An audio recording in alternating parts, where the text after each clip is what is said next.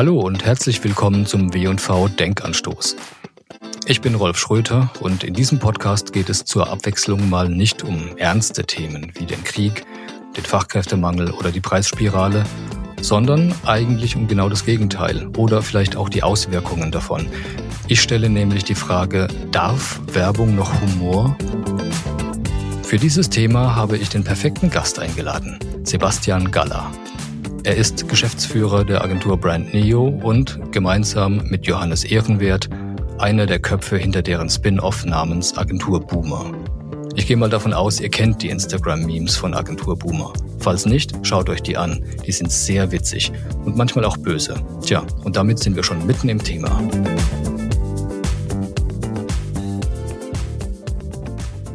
Kommen wir gleich zum Kern der Sache.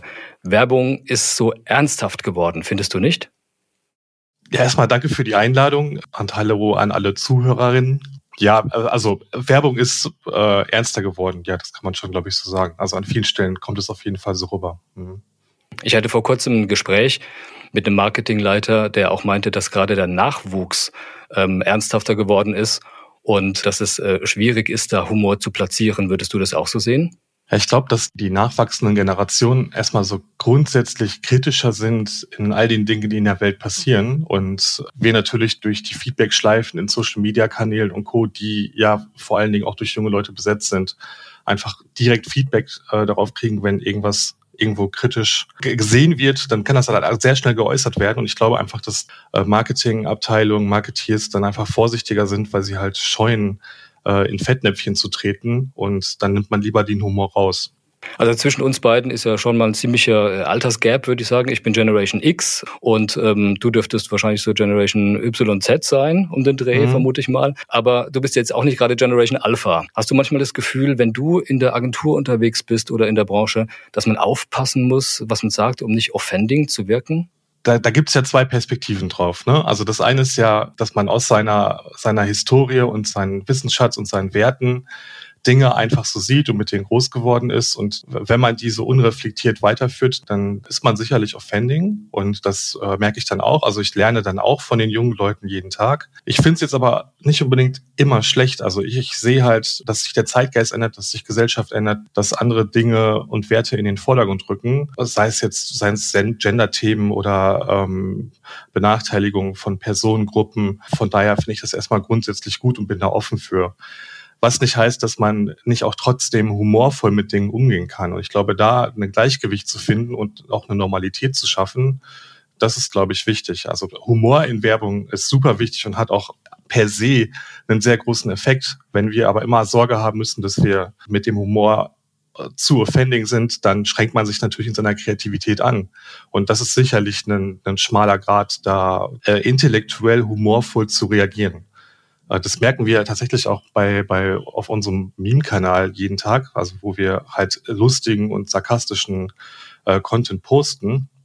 Und wir sind dort äh, auch schon das ein oder andere Mal vor allen Dingen in der Anfangsphase in Fettnäpfchen getreten, weil dieser Meme-Kosmos mit den Bildern und Co., die wir dort nutzen beispielsweise, die kommen ja aus unterschiedlichen Quellen. Ne? Das sind mal irgendwelche filmischen Szenen, ähm, manchmal sind ist es was aus irgendwelchen Büchern oder es sind Prominente, die sarkastisch dargestellt werden.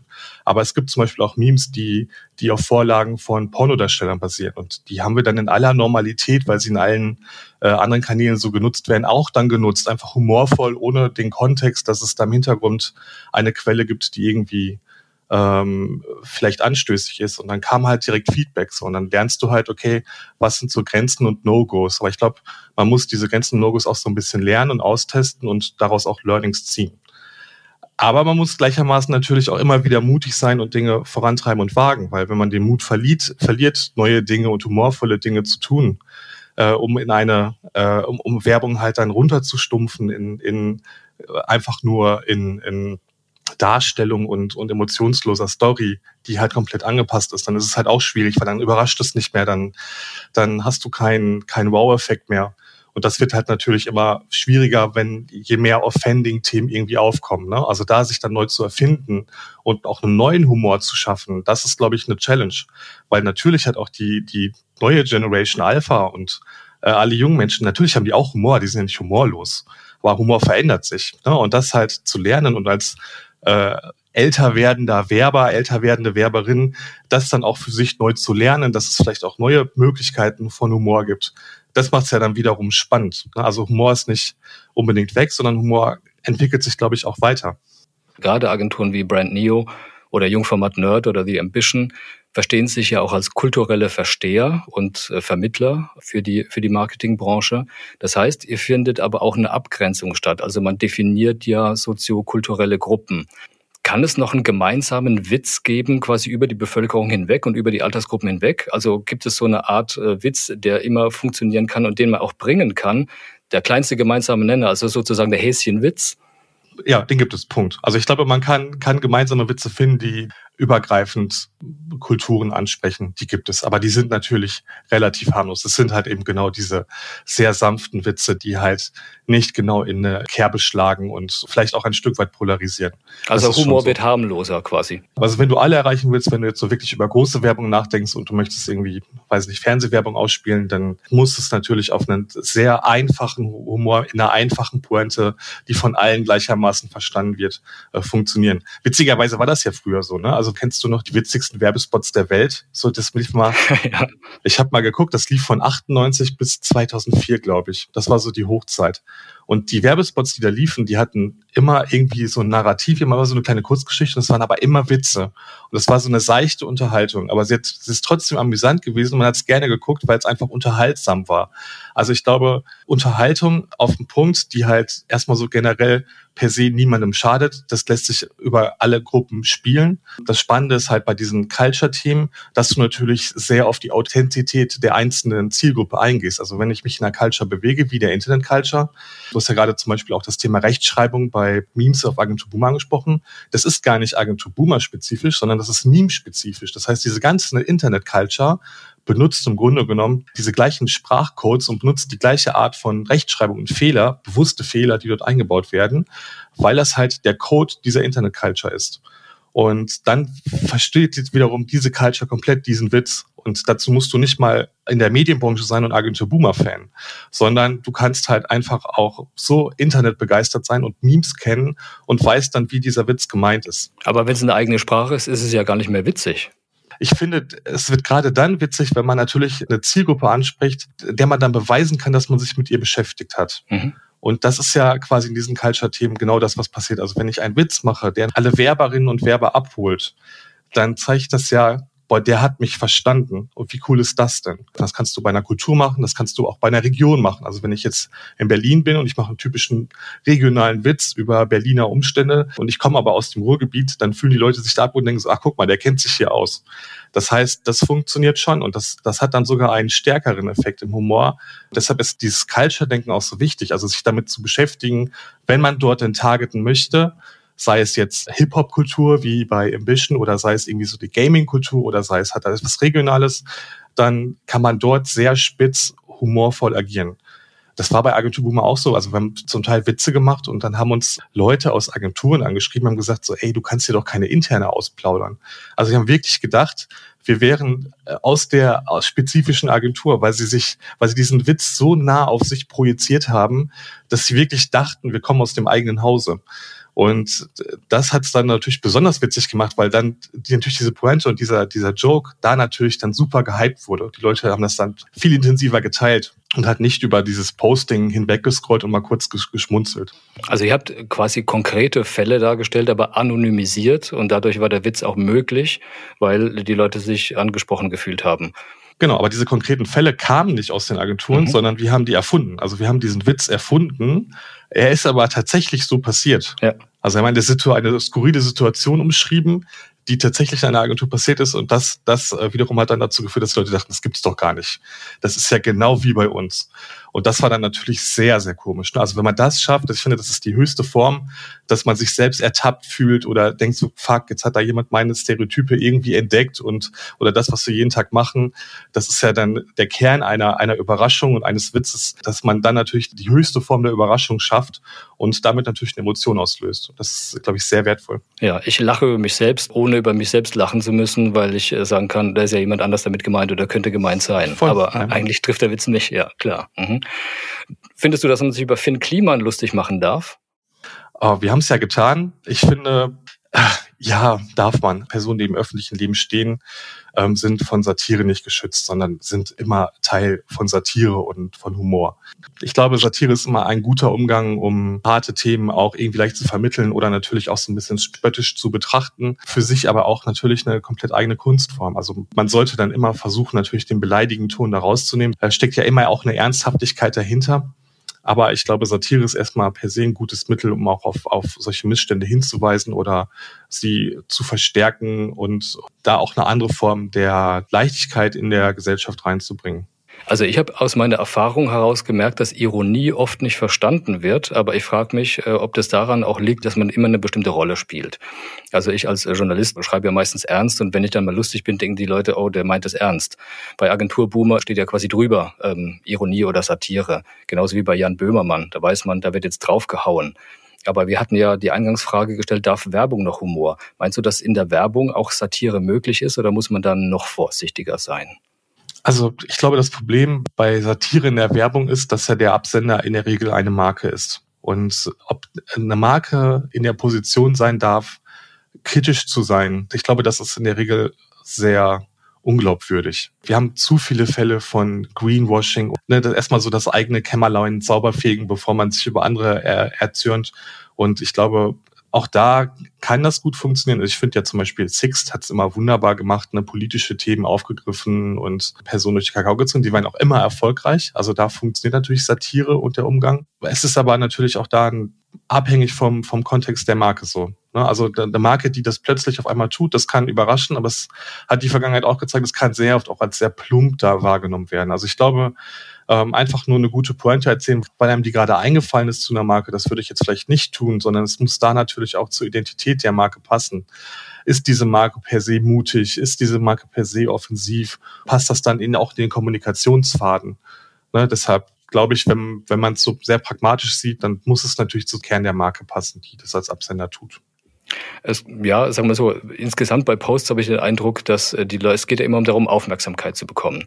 Humor äh, oder Witz äh, funktioniert ja auch so, dass du Aufmerksamkeit bekommst, weil du provozierst. Mhm. Und äh, Provokation ist aber immer riskant. Und deswegen muss man das Risiko sozusagen hedgen und sagen, okay, ich gehe ein Risiko ein, aber kein großes Risiko. Ich bin ein bisschen witzig, dann funktioniert es, aber ich darf nicht zu witzig sein. Also es wird so dosiert. Ich finde, also bei LinkedIn hast du ja auch zwei Arten der möglichen Kommunikation. Du kannst erstmal als Person dort Witze posten und dich positionieren und versuchen, dort irgendwie witzig zu sein ähm, dann muss es aber da natürlich genauso zum, zum Naturell passen. Also wenn jetzt jemand, den ich irgendwie lange Zeit folge, der auf einmal übermäßig witzig ist oder krampfhaft versucht zu provozieren, dann wird das nicht als witzig empfunden, sondern dann merkt man, okay, das ist gerade eine Masche oder das ist gerade der Versuch, irgendwas zu machen. Das ist dann nicht witzig. So, so ein Witz entsteht entweder aus einer Spontanität oder aus einer skurrilen Situation oder weil man bewusst der Typus dafür, dafür ist und, und dieses Thema vielleicht auch so ein Stück weit für sich aunt. Ähm, wenn man das als Marke macht, dann erwarte ich das dann natürlich genauso. Also es ist dann entweder eingebettet irgendwie in den Rahmen einer Kampagne oder irgendwie einer witzigen Herleitung, die zu irgendwas führt. Aber ich finde dieses Trimmen auf, auf das optimale Posting bei LinkedIn durch provozierten Humor halt total schnell durchschaubar und auch langweilig. Ne? Das, das, das catcht mich persönlich überhaupt nicht. Das gilt im Übrigen nicht nur für humorvolle Postings, sondern auch so für den, diese, diese Algorithmus-Hacks, wo man dann versucht, ein Posting so aufzubauen, dass dann das Bild optimal ist, die Textlänge optimal. Das ist einfach für mich kein Mehrwert, sondern das zeigt einfach nur, Gott, ja, da sammelt jetzt jemand irgendwie das Maximum an Likes. Das ist nicht das, was, was Humor ausmacht. Wir leben ja im Moment in der Zeit von äh, Corporate Social Responsibility. Viele Firmen versuchen ja auch verantwortlich zu handeln und das dann auch darzustellen in der Marketingkommunikation. Und wir haben im Moment ja auch sehr ernste Themen wie den Krieg, den Fachkräftemangel oder die Preisspirale, Inflation. Bedeutet das, dass diese Themen per se nicht mit Humor behandelt werden können? Ja, die Frage ist, muss man diesen harten Themen mit Humor begegnen? Schwierig. Ich glaube, man kann das tun, aber ich glaube, man sollte es nicht tun. Also ich glaube, also ein Thema wie Krieg sollte einfach per se nicht mit Humor behandelt werden. Ne, das ist einfach, da passiert so viel Leid und das würde einfach von Empathielosigkeit zeugen. Das kann man, glaube ich, erstmal so pauschal sagen. Und wer Krieg nutzt, um Humor zu machen, das, das haut nicht hin. Und andere Themen wie Nachhaltigkeit, aber auch Fachkräftemangel, ich glaube, die kann man humorvoll verpacken. Das kann man machen. Das kann man auch mit Engagement äh, bestücken, um, um da natürlich auch eine Initiative zu verdeutlichen. Also Das eine ist ja, wie gehst du so mit dieser Gesamtsituation um? Wie ist die Meinung des Unternehmens zu einem Thema? Wie halt Fachkräftemangel und Co. Aber die andere Sache ist halt auch, ich kann halt sagen, hey, bei uns, bei uns fangen halt keine Leute an und dann kann es ja daran liegen, dass es erstmal Fachkräftemangel gibt. Vielleicht sind wir als Unternehmen aber auch einfach nicht attraktiv und dann kann man da halt satirisch mit sich selbst umgehen. Vielleicht auch mit der Erkenntnis, dass man vielleicht Dinge verbessern muss und dann satirisch zu so zeigen, wie der langweiligste Tag in unserem Unternehmen aussieht. Dann kann das humorvoll sein, ja, dann kann das halt authentisch sein und ehrlich zeigen, hey, wir sind nicht perfekt, aber bei uns kannst du mit uns gemeinsam eine geile Zukunft gestalten. So, dann kann man das schon cool und lustig und humorvoll verpacken. Das Narrativ muss an der Stelle aber auf jeden Fall passen und geschaffen werden. Also das heißt, man kann es nicht pauschal beantworten. Ich glaube, es muss halt in den Gesamtkontext passen und die Marke muss es auch wollen. Es darf halt nicht aufgestülpt sein. Sebastian, bist du eigentlich jemand, der Witze erzählen kann? Ganz schlecht. ich kenne, also wenn du mich jetzt, ich hoffe, du fragst mich jetzt nicht nach meinem Lieblingswitz, den kann ich dir nicht sagen. Also bei mir ist es so, dass ich tatsächlich, wenn ich die Memes, die ja bis heute immer noch so aus meiner Feder sind und meines Kollegen Johannes, die muss ich halt konstruieren. Also ich kann gut einen Witz bauen. Wenn du jetzt sagst, nimm dir mal zehn Minuten, bau mal einen Witz, dann kann ich das machen. Aber wenn du jetzt sagst, erzähl mal deinen Lieblingswitz, keine Chance, Kopf leer, so habe ich nicht parat. das ist ja interessant. Gibt es sozusagen einen Bauplan für Witze? Ja, gibt es. Du kannst Witze tatsächlich konstruieren, weil, weil es ja immer einen Bogen gibt. Es läuft ja immer auf eine Pointe hinaus. Also wenn man jetzt einen erzählten Witz hat, dann gibt es ja immer quasi eine skurrile Situation, die in einer überraschenden Auflösung ändert. Oder wenn man äh, im Meme-Bereich ist, da habe ich es mittlerweile so verinnerlicht, dass du mir einfach irgendein Bild geben kannst und ich kann dir daraus ein Meme machen. Ganz egal, welches Bild es ist, ich kann dir daraus ein Meme bauen. Weil ich einfach weiß, also das ist die bildliche Situation, die etwas visuell darstellt und ich kann dann in meinem Kopf eine Story bauen, äh, ein, ein, quasi ein One-Liner oder ne, Two-Liner, der das dann witzig verpackt. So, das ist wahrscheinlich erstmal so eine gute Texterqualität, aber diesen Prozess nach über zweieinhalbtausend Memes hat man irgendwann so verinnerlicht, dass das einfach funktioniert. Also man kann Witze schreiben, natürlich professionalisieren. Das funktioniert. Sehr gut. So, du hast vorhin gesagt, ich darf dich nicht nach deinem Lieblingswitz fragen. Deswegen, was hast du eigentlich für einen Lieblingswitz, Sebastian? Oh. ich kann es dir nicht sagen. Ich kann dir sagen, welche Art von Humor äh, mir gefällt. Das vielleicht so. Also ich mag tatsächlich sehr, sehr abgedrehten Humor und sehr skurrile Situationen. Also immer dann, wenn irgendwas sehr Unerwartetes passiert und auch, auch böse. Also ich mag auch so Fails, wenn Dinge schief laufen. Da könnte ich mich sehr drüber veräppeln und äh, alles, was irgendwie mit Hunden und Katzen passiert, so in, in Videos, da bin ich halt totaler Fan von. So Witze sprachlich, echt keine Ahnung, Kopf leer.